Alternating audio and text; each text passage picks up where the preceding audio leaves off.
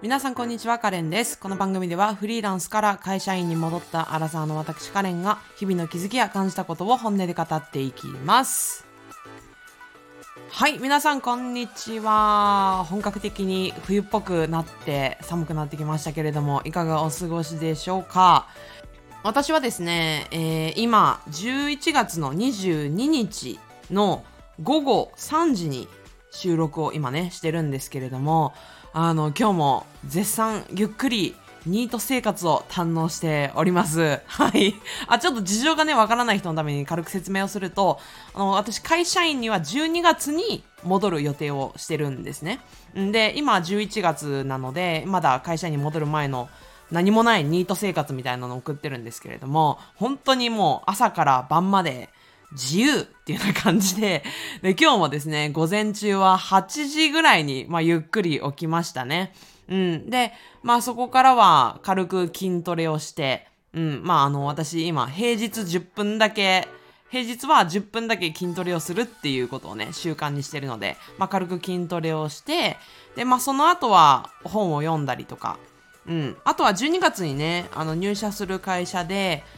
マクロをね、あの使うっていうことなんで、まあちょっとマクロの勉強をしたりとかして、午前中は過ごしてましたね。うん。で、まあ午後は、あの、ちょっと決算書みたいなのもちょっとね、今、あの、私の中へのちょっと興味というか、ブームというか、あの、今自分がアンテナ張ってるのが、決算書を読み解いて、そこからそのマーケティング戦略を知るとか、そういうところがね、ちょっと今知りたいなーっていうモードなんで、ま、ちょっと決算書についてもいろいろ勉強したりとかして、今に至るっていうような感じになります。はい。まあ、あの、案外こうしてみると、ニート生活のくせに、まあ自分なんだかんだ勉強して真面目やなーって、なんかちょっと思ったりしたんですけれども、まあでもね、こういうのも多分なんか、上の人からやれって言われてやるんじゃなくって、自分の興味の赴くままにやれてるっていう、このプレッシャーがね、あの、良くも悪くもないっていうのが、まあ、これだからいいんでしょうねっていう、うん、まあ本当に、意味のわかんないトークをちょっとしてしまったんですけれども、まあこんな感じで最近は過ごしておりますという話でございました。はい。で、ちょっとね、早速これから本題に入っていこうっていうふうに思うんですけれども、今日のテーマは、えー会社員であるということは、自由が拘束されるっていうのは、古い思い込みじゃないですかっていう話をしていきたいと思っております。うん。でね、なんで今回このテーマにしたかっていうと、実は、あの、リスナーさんからメールをいただきまして、で、そこで、まあ、このテーマについて、カレンさんの意見を聞きたいですっていうようなリクエストをいただいたので、まあ、それが背景になりますと。うん。でね、まあ、あの、今回、本当にご丁寧に、そのリスナーさんから、あの、メールをいただきましたので、まあ、そのメールの内容をね、あの、一部紹介させていただきますね。はい。実は、えーちょうどカレンさんの報告を聞いた頃に私もフリーランスを辞めて就職するか悩んでました。とりあえず活動はしてみようと応募したり面接を受けてみたりしたのですが時間を好きに使えるフリーランスから拘束される身に戻ることにめちゃくちゃ抵抗があることに気がつきました。多分私にとって時間の自由が利くということがフリーランスの一番いいところだなって再認識しました。カレンさんは時間が自由に使えなくなることに抵抗を感じなかったですか？長期海外旅行に行かれたりしてたのでそれが自由に生きにくくなったりっていうのを手放すの嫌じゃなかったのか？どう割り切ったのか？教えていただきたいです。ということでメールをいただきました。はい。なんかこうやって読み上げてみると、なんかどっかのラジオ局のなんか人みたいですね、私ね。なんか。全然話し方下手くそなんですけど。はい、すいません。で、あの、実は、まあこれリスナーリス、リスナーの方っていう風に言ってたんですけど、このメールくださったのは、ことみさんという方で、私がね、まあ今、アラサー女子の本音とかっていうタイトルで今、チャンネルをね、作ってるんですけど、あの、それよりも前にね、私も3年ぐらい前からずっとポッドキャスト配信は別のチャンネルでしていて、もうその時からもずっと聞いてくださっているヘビーリスナーの方なんですね。で、彼女も本当に同世代ぐらいの方で、フリーランスですでに活躍活躍されているっていうような方でございます。うん。まあこうしてね、あの個別でリクエストとかメールとかくださるっていうのはもう本当に嬉しいですね。うん。なので、あの皆さんからもいつでもお待ちしておりますので、あの概要欄にね、メールアドレスとかあの貼っておりますので、そこからお気軽に送っていただけたらと思います。はい。ということで、本題なんですけれども、まあ、これでね、あのこうやってことみさんからそういうメールをいただいて、私ね、このことみさんの気持ちめちゃくちゃ理解できたんですよ。っていうのも、そもそも私がその会社員から独立した理由もまさに自由な働き方を求めてたからなんですね。自由な場所で自由な時間に自由な人と働けるようになりたいっていうふうに思ってで特に私は海外志向なんで海外に行きたい時に行きたいだけいつでも行けるような状態になりたいっていうふうに思って独立したっていうのが背景なんでもうめちゃくちゃ琴美さんの気持ちわかるんですよ。うん。なんで、私も会社員に戻るっていうふうに決めた時あー、そこが拘束されるよなーっていうのはめちゃくちゃ危惧してました。うん。でも、これね、私一言、琴美さんにすごく伝えたいのは、今回私が転職活動してみて、この会社員イコール時間が拘束されるっていう考え方、古かったなっていうことに気づいたんですよ。うん。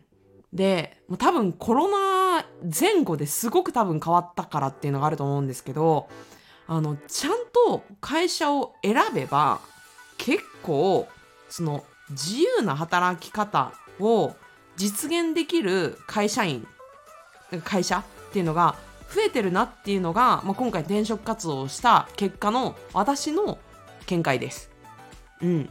で、まあ、参考までに私が受けてきた会社の中でどんなものがあったかっていうと、これ実際泣いていただいた会社でもあったんですけど、100%フルリモートで、えー海外からの勤務ももちろん可能で、で、完全にフルフレックスだから、もう何時に出社して何時に退勤しても OK。もう究極、えーよ夜中の1時に、あのー出社してね、あの、オンラインでですよ。で、えっ、と、昼の11時に退勤みたいなのも究極可能なんですよ。で、もう本当に結果さえ出してれば、別に週3とか、週1でもいいわけですよ。結果さえ出してればね。まあ多分、週1ね、出社で結果出すことって多分ほぼ不可能だと思うんで、まあこれは机上の空論ではあるんですけれども、まあけ究極そんな感じです。それくらい自由な働き方ができる会社も存在します。別に変な会社とかじゃなくって、むしろ、私も泣いていただいた後、もうここにしたいけどどうしようって最後までめちゃくちゃ悩んだ会社の一つでした。素晴らしい会社です。うん。で、えっ、と、結果的に私はそこは入社を決めなかったんですけど、私が入社を今回決めた会社も、えフルリモート、100%フルリモートではないんですけど、それでも週に在宅 OK。うん。で、もし私の調子が悪いとか、何か事情があれば、週3、週4の在宅でも OK みたいな会社。で、フレックスなので、あの、出社時間も結構自由で、まあ朝10時にとか11時出社でも可能です。うん。で、有給休暇も非常に取りやすくって、まあ長期休暇も全然取れるようなところなので、まあ例えば2週間海外旅行に行きたいですってなっても全然可能だよっていうようなところになります。で、もちろんそういう実績もあるような会社ですね。うん。で、もちろん、あの、そうは言っても、フリーランスほどの全く自由っていう風に比べると、そういう時間とか、そういうところの自由度、場所とかの自由度っていうのは、フリーランスほどではないんですけれども、でも、今、私が求める自由度には十分すぎすぎるぐらい揃ってるかなっていうような感覚はあるんですね。うん。で、私、先ほどね、今、私が求める自由には十分すぎるっていう、その今っていうところをちょっと強調したんですけれども、これには理由がありまして、うん。で、ここからが結構私の本音の部分になってくるんですけれども、あの、少し前までの私だったら、この週3出社すら嫌だとかね、あの、一緒に働く人も選べないのも嫌みたいな感じで結構思ってたんですけど、あの、今ね、その考えが変わってきてるんですね。要するにそれ以上にもっと大切なものができているっていうふうに言い換えられるんですけどそれが子供なんですよで、まあ、勘違いしてほしくないな。今は私、別に妊娠もしないし、あの、子供もいるわけじゃないんですけど いないんですけど、あの、今私も年齢的なものとか、あの、前回のエピソードでも結婚みたいな話が出てきたと思うんですけど、まあ、タイミング的にも、数年以内には、あの、もちろん授かり物なのでね、授かれればっていう話ではあるんですが、子供は欲しいなっていうふうには考えていますと。うん。で、あのもちろんなんですけれどもそう考えた時にフリーランスっていうのは産休も育休もあるわけないじゃないですか。ないですよね。まあ自分が逆に言えばいつでもね休みます。数ヶ月休みますっていうことは言うのは自由なんですけれども多くの人にとってフリーランスで仕事を止めたら収入とかも仕組みとかね仕組み化とかしてない限りはストップになっちゃうと思うんです。うん。でもちろんねとはいえ産んで、もう直後、もう次の日からもうバリバリに働いてる個人、個人事業主のママさんとかね、もう子供をちっちゃいのを育てながらもう本当に4人とか抱えながらもバリバリに働いているママさんもたくさんいらっしゃるし、そういう方々も見てきました。うん。だから別に不可能ってわけではないと思ってるんですけれども、あの、私はバリキャリで働きたいわけじゃないんですよ。バリバリ個人事業主でもうバリバリに働きたいっていうのは私の価値観には全くなくて、それよりも自分の人生の優先度は圧倒的に家族時間なんですよ。子供との時間なんですよ。うん。でその家族時間家族っていうのが私の中で人生の中で最も最優先大事にしたい、えー、ものなんですね。うん。でそう思った時に、まあ、会社員に戻って産休とか育休とかがしっかり整っている環境に身を置いた方が将来子供ができた時にゆっくりとその子供の成長を見れたりとか子供との時間を大切にできる。そこはまあやっぱり会社員だろうっていうふうに思ったのも大きかった。っていうのがあります。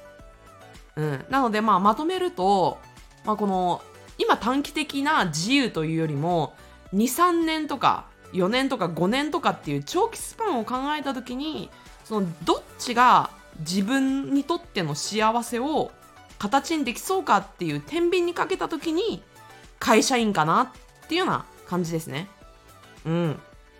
で、もちろん、そのしっかりね、仕組み化とかして自動でね、もう稼げるようなビジネスを作れているような経営者だったら、まあそっちの方がね、むしろ全然自由かなっていうふうに思いますけれども、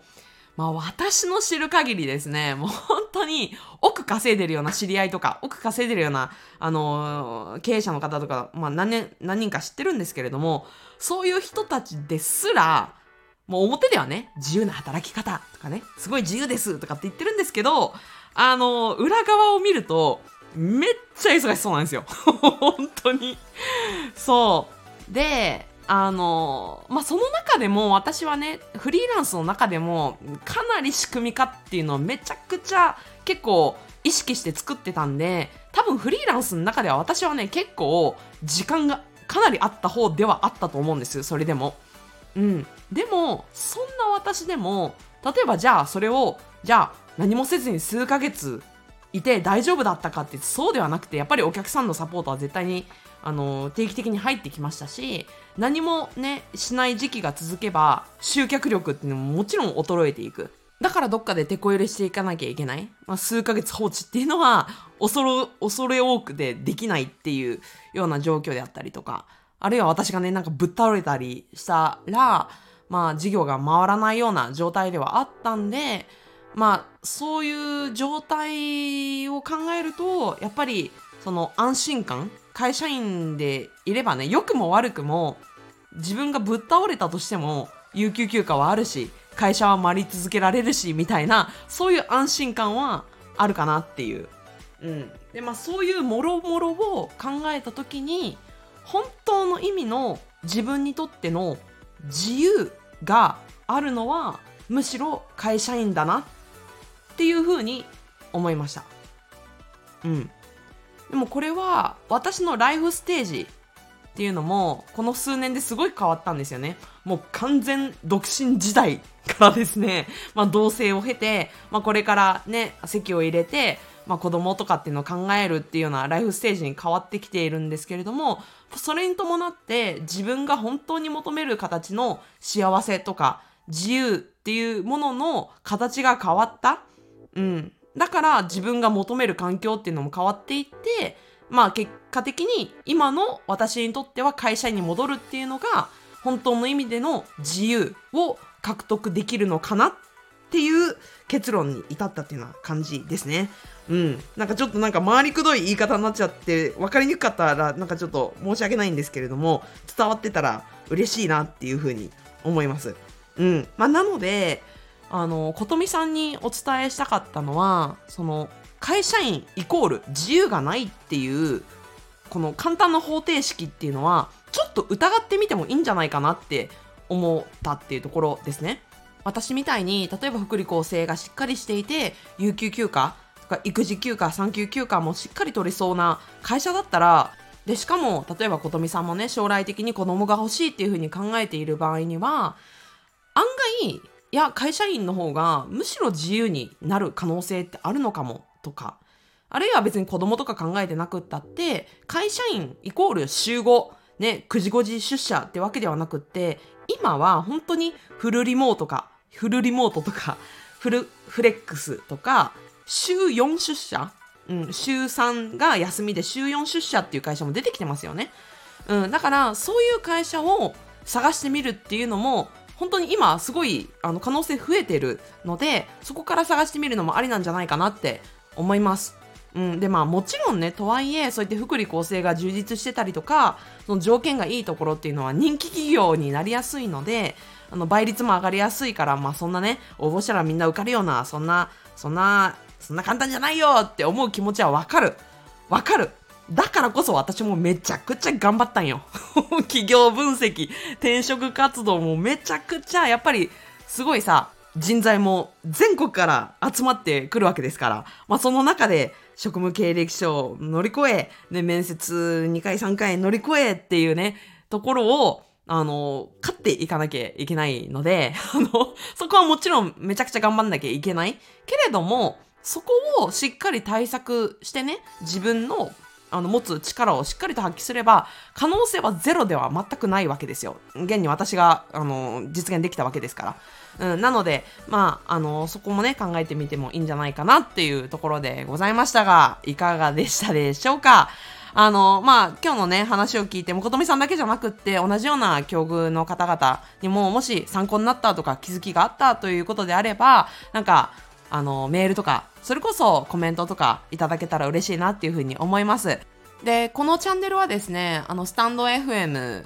だけではなくって、Apple Podcast、Spotify の Podcast でもそれぞれ聞けますので、それぞれフォローとか、いいねとか、あの、さらにね、あの、高評価のね、5つ星ボタンとか押してくださったらもうめちゃくちゃ喜びます。そして今回のことみさんのように何か感想とかリクエストとかありましたら、お気軽に概要欄のメールアドレスから送っていただけたらと思います。はい。それでは今回はこの辺にしたいと思います。また次のエピソードでお会いしましょう。さよなら。